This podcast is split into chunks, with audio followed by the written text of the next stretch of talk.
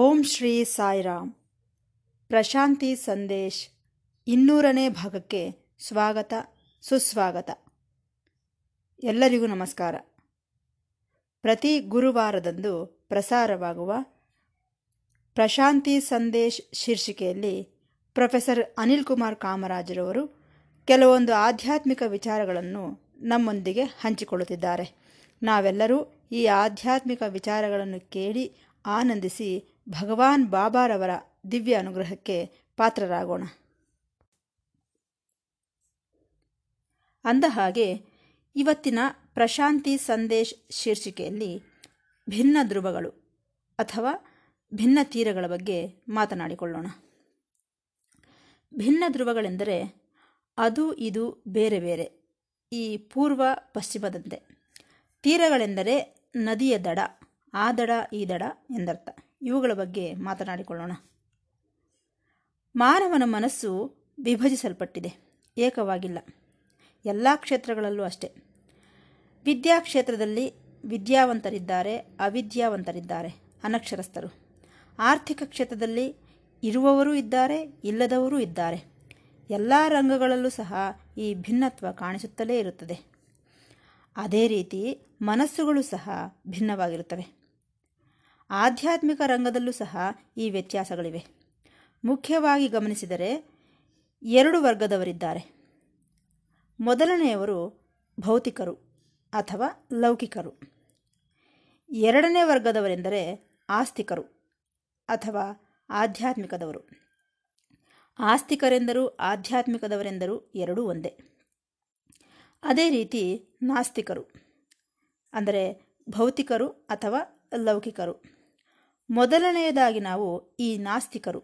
ದೇವರೇ ಇಲ್ಲ ಎಂದು ಹೇಳುವ ಭೌತಿಕರ ಬಗ್ಗೆ ತಿಳಿದುಕೊಳ್ಳೋಣ. ಭಗವಾನರು ಯಾವಾಗಲೂ ಒಂದು ಮಾತನ್ನು ಹೇಳುತ್ತಿರುತ್ತಾರೆ. ಖಾನ, ಪೀನ, ಸೋನ, ಮರಣ. ಜೀವನದಲ್ಲೇನಿದೆ?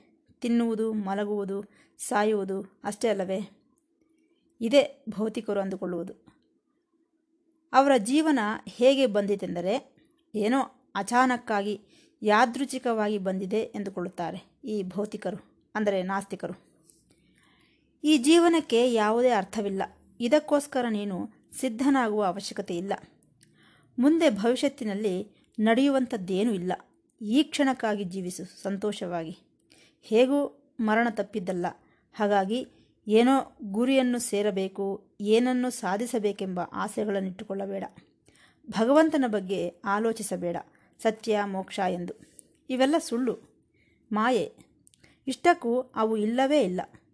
ಇವೆಲ್ಲ ಮಾನವನ ಕನಸುಗಳು, ಊಹೆಗಳಷ್ಟೇ ಎಂದು ಹೇಳುತ್ತಾರೆ ಯಾರು ಈ ಭೌತಿಕವಾದಿಗಳು ಅಥವಾ ನಾಸ್ತಿಕರು. ಇವರ ಭಾವನೆಗಳು ಹೇಗಿರುತ್ತವೆ ಎಂದು ನಾವು ತಿಳಿದುಕೊಂಡದ್ದೇ ಆದರೆ ಜೀವನಕ್ಕೆ ಅರ್ಥವೇ ಇಲ್ಲವೆಂದು ಹೇಳುತ್ತಾರೆ. ಬದುಕಿದ್ದರೂ, ಆತ್ಮಹತ್ಯೆ ಮಾಡಿಕೊಂಡರೂ ಇವೆರಡಕ್ಕೂ ಯಾವುದೇ ವ್ಯತ್ಯಾಸವಿಲ್ಲ. ಈ ಜನನ, ಮರಣ ಇವೆರಡೂ ಒಂದೇ. ಏನಿದೆ ಅವುಗಳಲ್ಲಿ ಎನ್ನುತ್ತಾರೆ. ಏನಿದೆ ಈ ಜೀವನದಲ್ಲಿ? ಸ್ವಲ್ಪ ದಿನ ಕಾಲ ಕಳೆದು ಹೊರಟು ಹೋಗುತ್ತೇವೆ. ಅಷ್ಟೇ ಅಲ್ಲವೇ ಎನ್ನುತ್ತಾರೆ. ಈ ರೀತಿ ಇರುತ್ತದೆ ಭೌತಿಕವಾದ ಅಥವಾ ನಾಸ್ತಿಕವಾದ. ಇದು ಸ್ವಲ್ಪ ಮಟ್ಟಿಗೆ ಸತ್ಯವೇನೋ ಎನ್ನಿಸುತ್ತದೆ. ಆದರೆ ಇದು ಸಂಪೂರ್ಣವಲ್ಲ. ಕೆಲವು ಮಂದಿ ಹೇಳುತ್ತಿರುವುದು ಸತ್ಯವೇನೋ ಎನ್ನಿಸುತ್ತದೆ.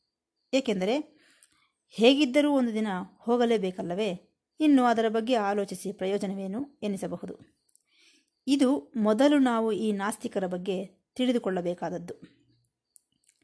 ಇನ್ನು ಎರಡನೇ ವರ್ಗದವರು, ಆಸ್ತಿಕವಾದ ಅಥವಾ ಆಧ್ಯಾತ್ಮಿಕ, ಇದರ ಬಗ್ಗೆ ಹೇಳುತ್ತೇನೆ. ಇವರು ಏನೆನ್ನುತ್ತಿದ್ದಾರೆಂದರೆ, ನೋಡಿ, ಎಂದಾದರೂ ಒಂದು ದಿನ ಹೋಗಲೇಬೇಕಲ್ಲವೇ ಎಂದು ಅಂದುಕೊಳ್ಳಬೇಡಿ. ಒಂದು ಸಾರಿ ಅಮೃತತ್ವದ ಬಗ್ಗೆ ಆಲೋಚಿಸಿ.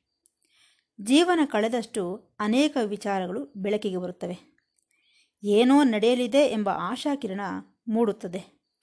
ಭವಿಷ್ಯತ್ತೆಲ್ಲ ಶೂನ್ಯವೆಂದುಕೊಳ್ಳಬೇಡಿ. ಅದು ಶೂನ್ಯವಲ್ಲ, ಸೃಜನಾತ್ಮಕ, ಕ್ರಿಯೇಟಿವಿಟಿ, ಅದನ್ನು ಗ್ರಹಿಸಿ.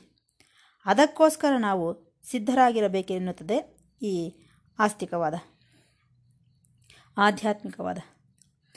ಹಾಗಾಗಿ ಜೀವನದಲ್ಲಿ ಪರಮಾರ್ಥತೆ ಇದೆ ಎಂದು ಅದನ್ನು ಸಾಧಿಸಬೇಕೆಂದು ಈ ಆಸ್ತಿಕರು ಅಥವಾ ಆಧ್ಯಾತ್ಮಿಕವಾದಿಗಳು ಹೇಳುತ್ತಿರುತ್ತಾರೆ.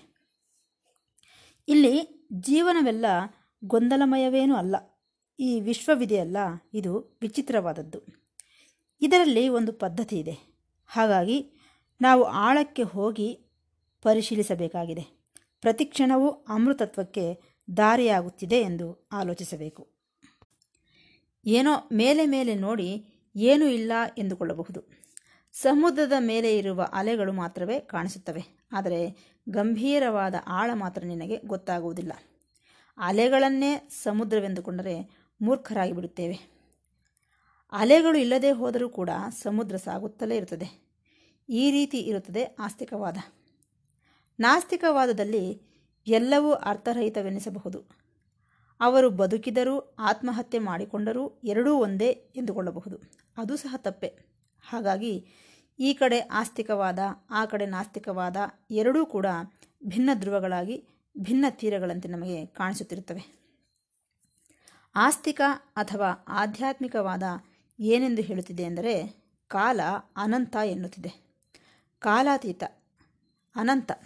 ಅದು ಬಿಟ್ಟು ಈ ನಿಮಿಷ, ಈ ಗಂಟೆ ಎಂದು ಲೆಕ್ಕ ಹಾಕುತ್ತಾ ಕುಳಿತುಕೊಳ್ಳಬಾರದು. ಇಷ್ಟಕ್ಕೂ ಈ ಅನಂತತ್ವದಲ್ಲಿ ಕಾಲವೇ ಇಲ್ಲ. ಇರುವುದೆಲ್ಲ ಅಮೃತತ್ವ, ಅನಂತ. ಆದ್ದರಿಂದ ಈ ಕ್ಷಣದಲ್ಲಿ ನೀನು ಆನಂದಿಸುತ್ತಾ, ಕಾಲವನ್ನು ವ್ಯರ್ಥ ಮಾಡುತ್ತಾ ಇರಬೇಡ. ಭವಿಷ್ಯತ್ತಿಗೆ ಮುಂದೆ ಬರಲಿರುವ ಕಾಲಕ್ಕೆ ಸಿದ್ಧನಾಗಿರು. ಭವಿಷ್ಯತ್ತಿಗೆ ವರ್ತಮಾನವನ್ನು ತ್ಯಾಗ ಮಾಡು. ಈ ದಿನ ನೀನು ತ್ಯಾಗ ಮಾಡಿದರೆ ಅದು ಭವಿಷ್ಯತ್ತಿಗೆ ಒಂದು ಆಶಾಕಿರಣವಾಗಿ ನಿಲ್ಲುತ್ತದೆ. ಸತ್ಯವನ್ನು ಅನ್ವೇಷಿಸು. ಭಗವಂತನ ಬಗ್ಗೆ ತಿಳಿದುಕೋ. ನಿರ್ವಾಣ ಮೋಕ್ಷವೇನೆಂಬುದನ್ನು ಗ್ರಹಿಸು. ಈ ನಾಸ್ತಿಕರು ಇಲ್ಲೇನಿದೆ ಎಂದುಕೊಳ್ಳಬಹುದು. ನಾವು ಒಂದನ್ನು ಗ್ರಹಿಸಬೇಕು. ಇಲ್ಲೇನಿದೆ ಎಂದ ಮಾತ್ರಕ್ಕೆ ಅಲ್ಲೇನೂ ಇಲ್ಲ ಎಂದು ಭಾವಿಸಬಾರದು. ಮರಣದ ನಂತರವೂ ಸಹ ಏನೂ ಇದೆ? ಅಂದರೆ ಒಂದು ನದಿಗೆ ಈ ಕಡೆ ಹೇಗೆ ದಡವಿರುತ್ತದೆಯೋ ಆ ಕಡೆಗೂ ಸಹ ಒಂದು ದಡ ಇದ್ದೇ ಇರುತ್ತದೆ. ಇದನ್ನು ನಾವು ಗ್ರಹಿಸಬೇಕಾದ ಅವಶ್ಯಕತೆ ಇದೆ. ಈ ಸತ್ಯವನ್ನು ಗ್ರಹಿಸುವವನೇ ಆಸ್ತಿಕನು, ಆಧ್ಯಾತ್ಮಿಕವಾದಿ. ನಂತರ, ಇಲ್ಲೇನೋ ಸಂತೋಷವಾಗಿದ್ದೇನೆ ಎಂದುಕೊಳ್ಳಬಹುದು ಇಲ್ಲಿ ನೀನು ಸಂತೋಷವಾಗಿರುವಾಗ ಮರಣದ ನಂತರವೂ ಸಹ ಅಲ್ಲಿ ಸಂತೋಷವಾಗಿರಬಲ್ಲೆ. ಆದ್ದರಿಂದ ಈ ಜೀವನವೆಲ್ಲ ಏನೋ ಪಾಪವೆಂದೋ ಏನೂ ಇಲ್ಲವೆಂದೋ ಮರಣ ತಪ್ಪಿದ್ದಲ್ಲವೆಂದೋ, ಜೀವನವೆಲ್ಲ ದುಃಖಮಯವೇ ಎಂದೋ, ಇದೆಲ್ಲ ಒಂದು ಬಂಧವೆಂದೋ ಭಾವಿಸಬೇಡಿ. ಈ ರೀತಿ ಹೇಳುತ್ತದೆ ಆಸ್ತಿಕವಾದ. ಈಗ ನಾವು ಈ ಕಡೆ ಆಸ್ತಿಕವಾದ, ಆ ಕಡೆ ನಾಸ್ತಿಕವಾದ ಇವೆರಡರ ಬಗ್ಗೆಯೂ ತಿಳಿದುಕೊಂಡಂತಾಯಿತು. ಒಂದು ರೀತಿ ನೋಡಿದರೆ, ಈ ಕಡೆ ಆಸ್ತಿಕತೆ, ಆ ಕಡೆ ನಾಸ್ತಿಕತೆ, ಇದರ್ಧ, ಅದರ್ಧ. ಆದರೆ ಅರ್ಧ ಯಾವತ್ತೂ ಸಹ ಪೂರ್ತಿಯಾಗುವುದಿಲ್ಲ. ಎರಡು ಅರ್ಧಗಳು ಸೇರಿದರೇನೆ ಪೂರ್ಣಗೊಳ್ಳುವುದು. ಹಾಗಾಗಿ ನಾಸ್ತಿಕತೆ ಎಂಬುದು ಕೇವಲ ಅರ್ಧ ಮಾತ್ರವೇ. ಇದನ್ನು ನಾವು ಗ್ರಹಿಸಬೇಕಾದ ಅವಶ್ಯಕತೆ ಇದೆ. ಈ ತೀರದಲ್ಲಿ ಎಷ್ಟು ಆನಂದ, ಸಂತೋಷ ಇರುತ್ತದೆಯೋ ಆ ತೀರದಲ್ಲೂ ಸಹ ಅಷ್ಟೇ ಆನಂದ, ಸಂತೋಷ ಇದ್ದೇ ಇರುತ್ತದೆ. ಅದು ಅನಂತ. ಅದನ್ನು ನಾವು ಗ್ರಹಿಸಬೇಕು. ಸರಿ, ಒಂದು ವಿಚಾರವಿದೆ. ಏನೋ ಊಹಿಸಿಕೊಳ್ಳುತ್ತಾ ನಾವೇನೋ ಸೇರಿಕೊಂಡು ಬಿಟ್ಟೆವು ಎಂದುಕೊಳ್ಳುವುದು ತಪ್ಪು. ಪೂರ್ಣತ್ವ. ಪೂರ್ಣಮದ ಪೂರ್ಣಮಿದಂ. ಅದು ಪೂರ್ಣವೇ, ಇದು ಪೂರ್ಣವೇ ಎಂದು ಗ್ರಹಿಸುವುದೇ ಸತ್ಯ. ಹಾಗಾಗಿ ಜೀವನವೆಂಬುದು ಒಂದು ರೀತಿಯ ಸಂಸಿದ್ಧತೆ, ಪ್ರಿಪರೇಷನ್. ಪರೀಕ್ಷೆಗಳಿಗೆ ಸಿದ್ಧರಾಗುತ್ತೇವಲ್ಲ ಆ ರೀತಿ. ಯಾವುದಕ್ಕೆ ಪ್ರಿಪರೇಷನ್ ಎಂದರೆ, ಏನೋ ಭವಿಷ್ಯತ್ತಿನಲ್ಲಿ ಬರುವಂತಹಗಳಿಗೋಸ್ಕರವಲ್ಲ ಈಗೋ ಈಗ ಸಂತೋಷವಾಗಿರುವುದಕ್ಕೋಸ್ಕರ. ಈಗ ಸಂತೋಷವಾಗಿದ್ದರೆ ನಾಳೆಯೂ ಸಹ ಸಂತೋಷವಾಗಿರುತ್ತೇವೆ. ಆದ್ದರಿಂದ ಏನೋ ಈ ಧರ್ಮಗಳ ಹೆಸರಿನಲ್ಲಿ ಏನಿದೆ ಈ ಜೀವನವೆಲ್ಲ ದುಃಖವೇ ತಾನೇ ಎಂದು ಭಾವಿಸದೆ ಇದು ಆನಂದವೇ, ಅದು ಆನಂದವೇ ಎಂಬ ವಿಚಾರವನ್ನು ನಾವು ಗುರುತಿಸುವ ಅವಶ್ಯಕತೆ ಬಹಳ ಇದೆ. ನಮ್ಮ ಮನಸ್ಸು ಯಾವ ರೀತಿ ವಿಭಜಿಸಲ್ಪಟ್ಟಿರುತ್ತದೆ ಎಂದು ಒಂದು ಸಾರಿ ನೋಡಿ. ನಾವು ಒಂಟಿಯಾಗಿದ್ದರೆ ಅಯ್ಯೋ, ಜನರಿದ್ದಿದ್ದರೆ ಎಷ್ಟು ಚೆನ್ನಾಗಿರ್ತಿತ್ತು ಎನಿಸುತ್ತದೆ.